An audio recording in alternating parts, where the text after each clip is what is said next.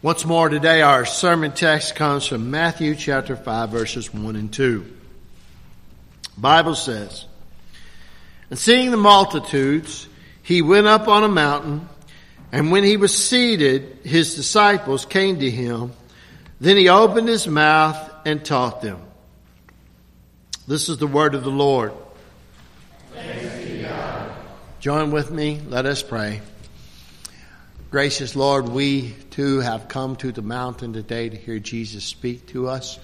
Lord, we know that um, as his words were very easily misunderstood in that context, and though he took uh, uh, efforts to prevent that from happening, uh, they have often been misunderstood. I pray that today, however, uh, that uh, you would bring clarity to what Jesus is teaching us in this uh, all important sermon uh, that we might understand what it means to be His followers so that our righteousness would exceed the righteousness of the scribes and Pharisees. To this end we pray in Christ's name. Amen. Thank you and please be seated.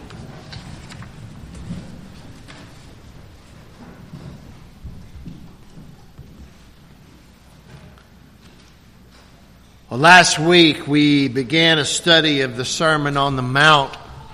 And in our initial sermon, what was part one of a two part introduction, I tried to lay some groundwork that I think is necessary for properly understanding Jesus' most famous sermon.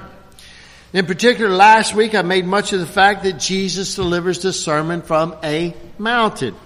Because thematically in Matthew's telling of the, telling the story of Jesus as the story of Israel retold, Jesus is depicted as a new and greater Moses, assembling around himself the beginnings of what will become a new Israel, to whom he also delivers God's law from a mountain. The idea is that at Sinai, Moses ascended a mountain into God's presence to receive the law, which he then delivered to the people to instruct them as to how they should live as God's newly constituted royal priesthood. From the mountain, he also received the pattern of the heavenly sanctuary to provide a model for the construction of the earthly tabernacle. In the same way, therefore, Jesus ascends a mountain to deliver a sermon that has as its focus how to properly keep the law. And in the process, he also provides a heavenly pattern to help those gathered around him know how to bring about God's will on earth as it is in heaven. Now, with that context in mind once more, Today we return to the Sermon on the Mount to again try to orient ourselves to the sermon to ensure that we interpret it properly in the sermons to come. As I hope to show you, the reason we're taking another week merely to introduce the Sermon on the Mount is because it has been interpreted many ways over the years some of which I don't believe are helpful, and, and, and some that at times can be downright harmful. In fact, for reasons that we'll see, I believe the Sermon on the Mount, as popular as it is, is often misunderstood. As a result, I'm going to ask you to bear with me if I spend as much time today talking uh, about what the sermon doesn't teach as opposed to what it does teach. Though I, I would prefer not to proceed this way for reasons that will become clear as we progress, I think you'll see why it's necessary to clear away some misunderstandings before we work our way through the Sermon on the Mount. Okay? So, with that in mind, that's what I want to do today. I want to clear away some confusion so we can learn what Jesus actually intends to teach us in this sermon in the weeks that follow. Okay? So consider this a little demolition work before we lay a, and, a laying of a foundation upon which we can build. Okay. As I mentioned regarding the thematic elements of Matthew's gospel, the fact Jesus' life to this point has recapitulated events in Israel's history surrounding the Exodus naturally leads us to make a connection with Moses delivering the law at Mount Sinai. Therefore, not surprisingly, the connection with Moses becomes clear near the outset when Jesus declares that he has come not to abolish the law, but to fulfill it. What follows thereafter lends some support to that declaration in that Jesus next takes up several ethical issues derived from the law and provides rulings on them from his perspective. As we'll see as we advance, topics include things like murder, divorce, false oaths, vengeance, and so on. In fact, a, a, a, close examination shows that the list of topics Jesus addresses is derived from the second table of the law, meaning the, the second half of the commandments that focus on how to love our neighbors. However, on the surface, many of Jesus' comments in the sermon appear to take issue with the commandments thus leading a lot of people over the years to believe that Jesus is in fact doing away with the law or he is at least altering what it means to keep it. For that reason, many have concluded over the years that Jesus replaces Moses' commandments with his own. Okay? This is how we did it back in Old Testament times. Here's how we're going to do it now. What I want us to see today, though, is that this is a clear misunderstanding of Jesus' purpose in the Sermon on the Mount, which can be seen from his opening marks that we used for our first reading earlier. To explain, after giving a list of Beatitudes, and before addressing various topics, from the law. Jesus states plainly, he has not come to abolish the law, but to fulfill it. When we come to that passage, we'll talk more about what that means. But for the moment, it seems clear that Jesus' opening remarks are intended to counter the mistaken notion that he is taking issue with the law. In fact, I believe Jesus anticipates that his words that follow may be misconstrued. And so to ensure they're not, he declares at the outset his intention is not to abolish the law, but to fulfill it. Again, he's going to say some things that might lead people to that, but that's why he's saying, look, don't misunderstand. I'm not coming to abolish the law. I've come to fulfill it. Okay? to add further support. Jesus says the smallest strokes of the law, be like dotting the I's and crossing our T's, smallest strokes of the Hebrew alphabet will not pass away until all is accomplished. Then if that isn't enough, he says that status in the kingdom of heaven is determined, excuse me, is determined by one's attitude toward the least of these commandments. Finally, Jesus tells his listeners that unless your righteousness exceeds the righteousness of the scribes and Pharisees, you will by no means enter the kingdom of heaven. To my point, put all together, Jesus' opening comments are clearly intended to convey the fact that he is not an opponent of Moses. Therefore, if his comments that follow appear to be contrary to law, chances are we're misunderstanding them. That, however, is precisely what is commonly done because of the manner Jesus addresses the topics that follow. To explain,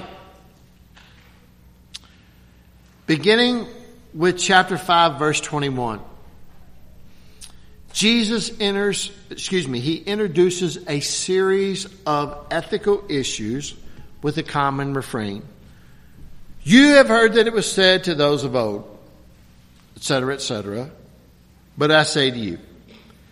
Introduces each topic that way. You have heard it said to those of old, but I say to you. Given the fact that Jesus' words that follow allude to aspects of Old Testament law, which seem to challenge his audience's understanding of it, it would appear that Jesus is perhaps taking issue with teachings of the Old Testament in various ways that we'll talk about in just a moment.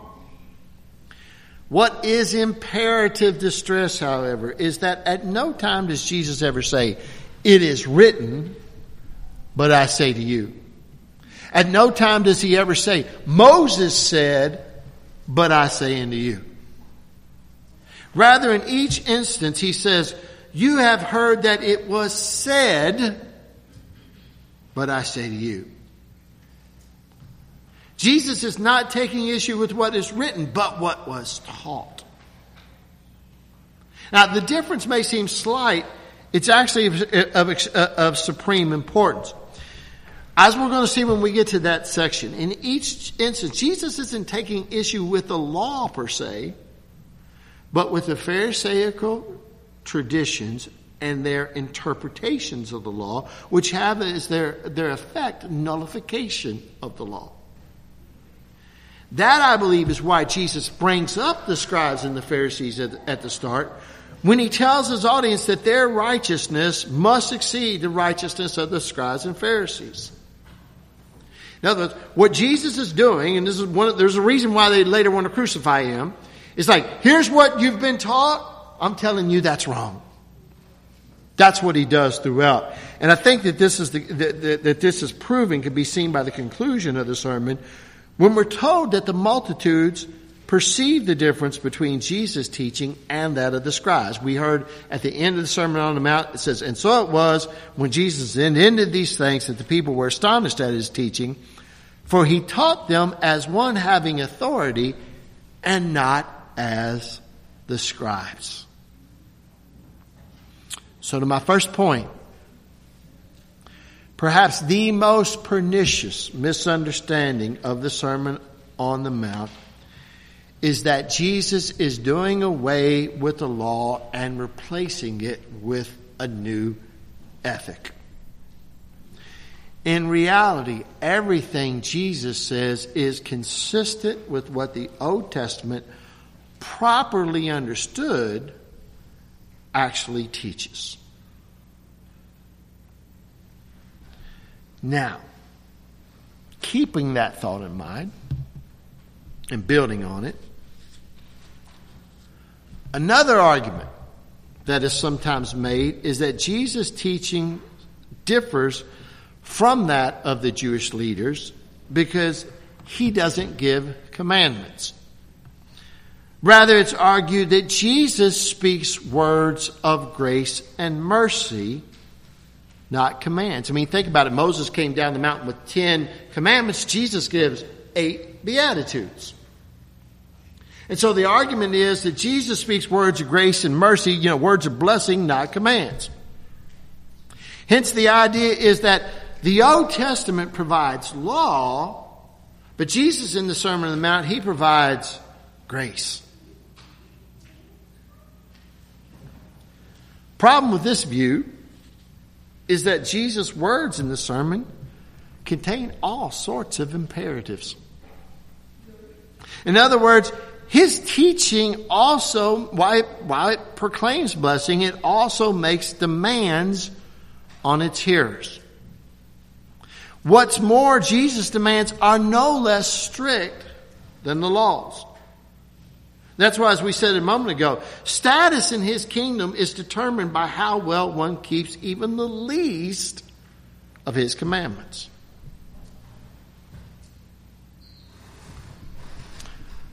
Moving on to another popular misconception of Jesus' teaching in the Sermon on the Mount is the frequent claim that Jesus emphasizes the internal demands of the law in contrast to the teachings of the scribes and Pharisees, whom it's argued only focus on the external demands of the law. In this case, it's argued we see this by how Jesus often addresses heart issues when he takes up the various topics he cites. Claim is, according to this view, the scribes and Pharisees are concerned only with explicit acts of murder, adultery, and, for example, the details of oaths.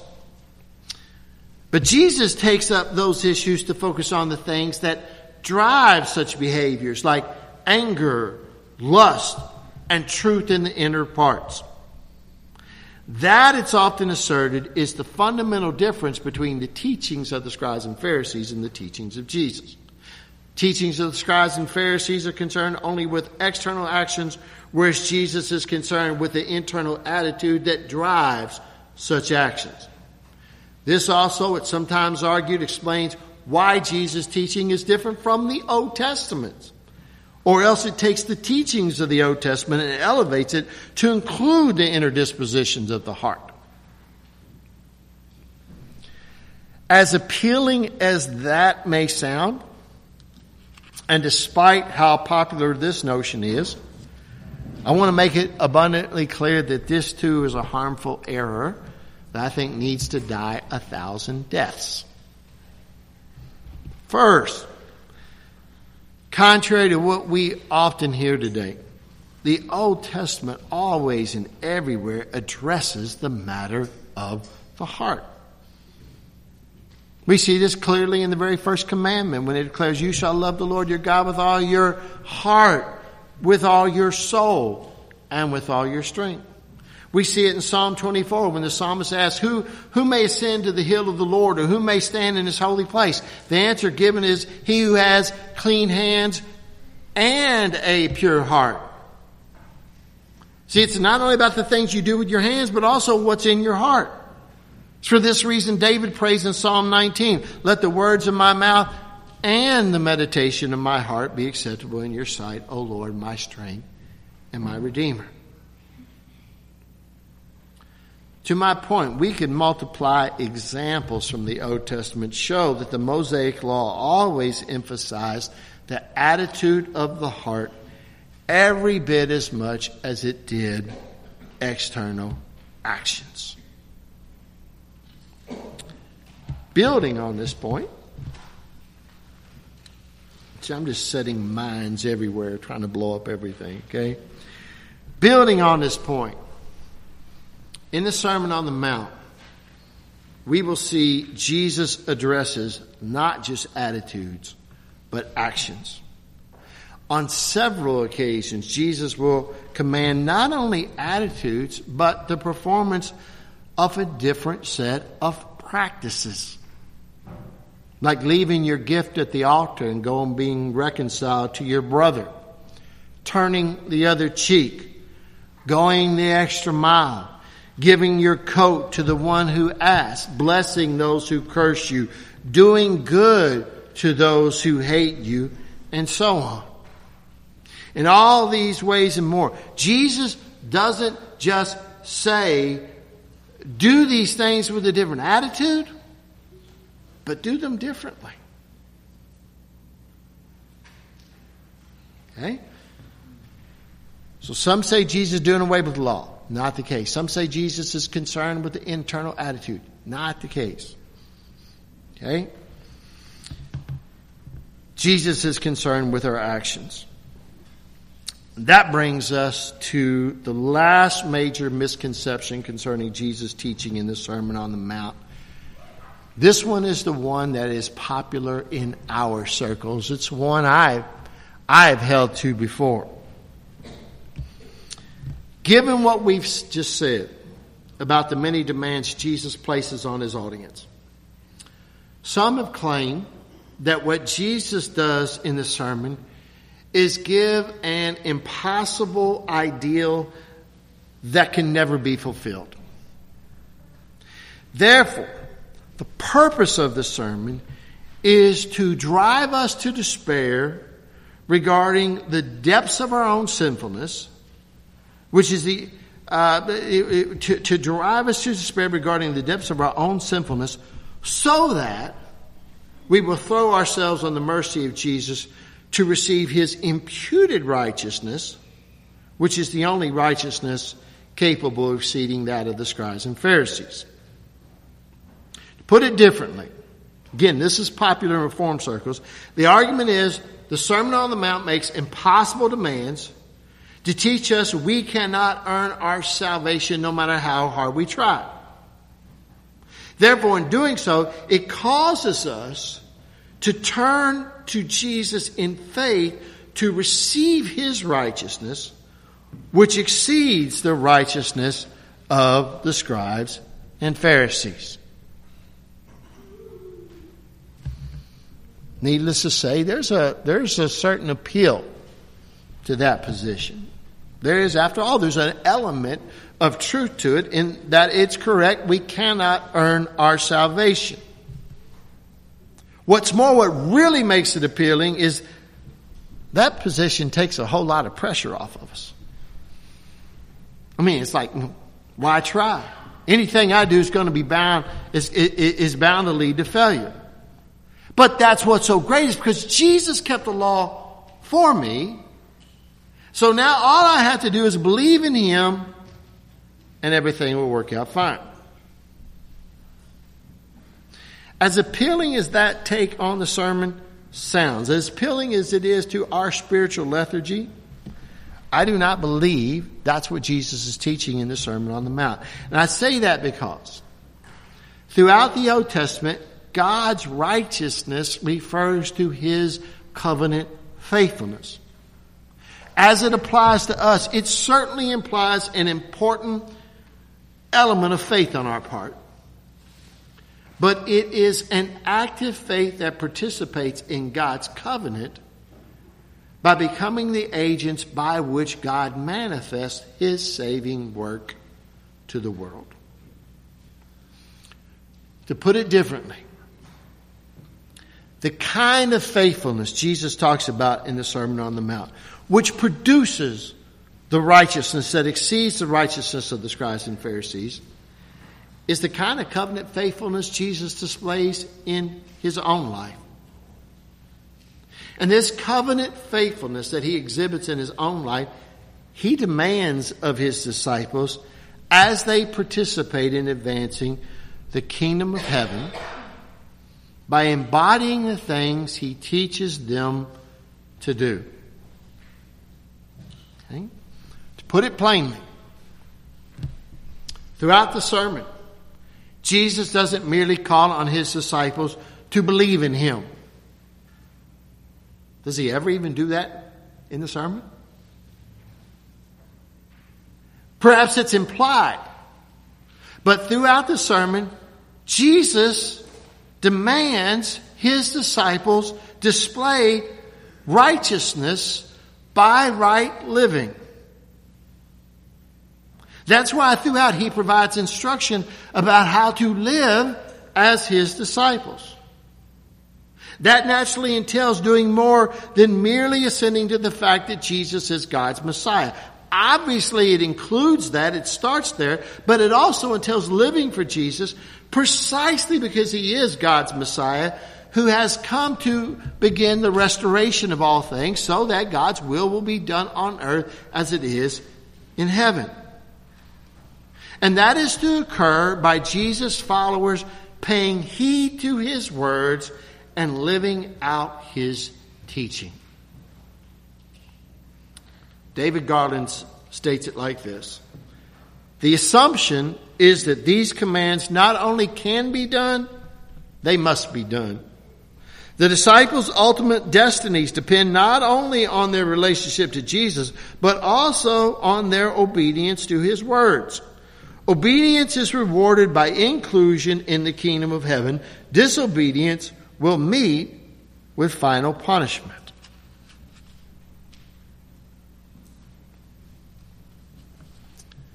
Unless anyone misunderstand what I'm saying here. Let me close with a word of qualification to all I've just said, and then we'll be finished. What I want us to see is that our text presents us a familiar pattern in Scripture. Throughout Scripture, God first delivers a people, and then He gives them His law. We've got it all backwards. The law is there. He gives it to us. Oh, I can't earn my salvation, so I'm just going to throw myself on your mercy. God first redeems us, then he gives us his law. It's what he did with Israel. He first delivered the nation from bondage in Egypt. Then he gave his law at Sinai to a people who had already been redeemed. As my redeemed people, here's how I want you to live. What's the preface to the Ten Commandments? I am the Lord your God who brought you out of the land of Egypt.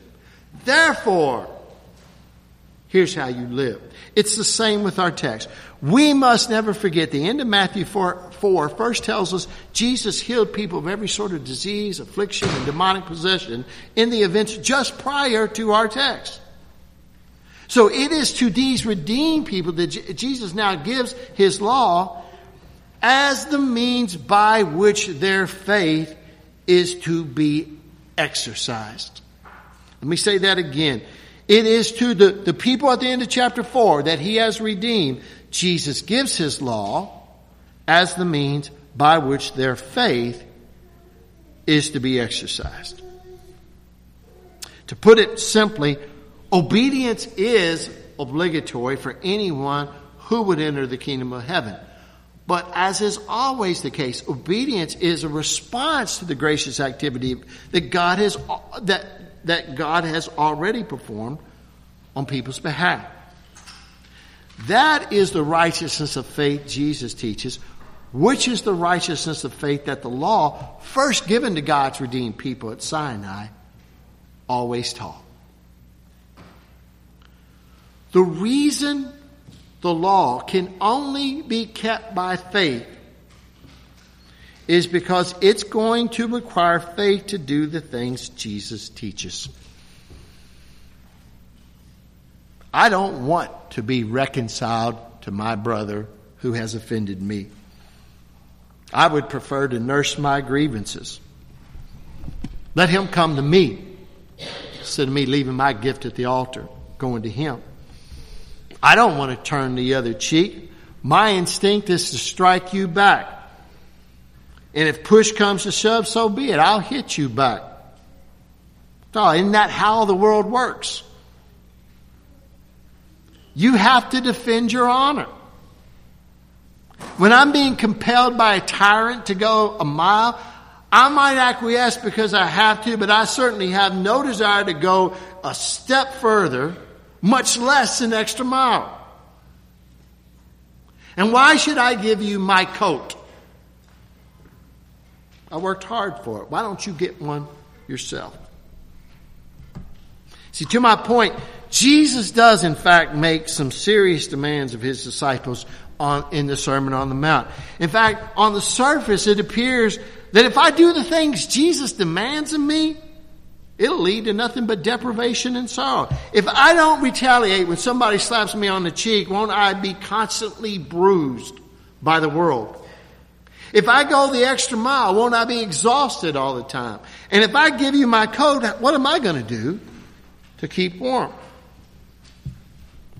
Deep down in our sinful nature, that's how we think. But that's why it comes down to faith. And that's why at the center of the Sermon on the Mount, Jesus anticipates this objection and he addresses the fear head on.